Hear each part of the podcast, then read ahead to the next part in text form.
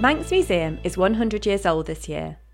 It is home to an extraordinary collection of artefacts and archives that help tell the story of the Isle of Man and its people.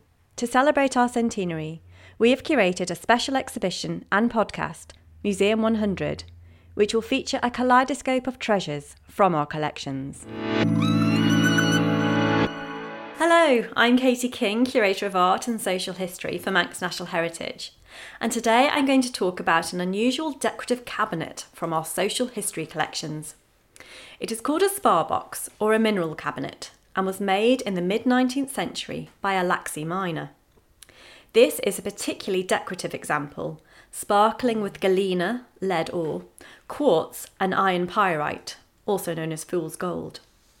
The minerals and rocks have been arranged to shape the three legs of man emblem in the centre, together with a golden crown and the letters VR for Queen Victoria.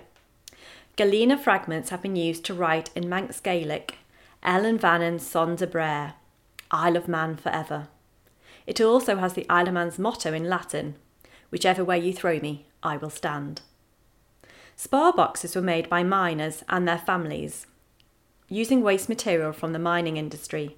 The Laxey mines chiefly produced lead and zinc ore, which were in high demand in Victorian Britain. The Laxey mines at their height were the chief producers of this metal in the British Isles. Along with metal ore, large quantities of quartz and other materials came to the surface but were discarded.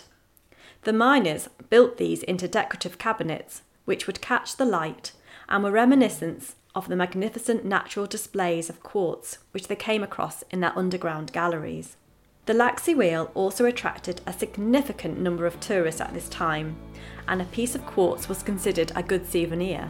Some miners were able to earn additional income by selling cabinets like this one to wealthy visitors.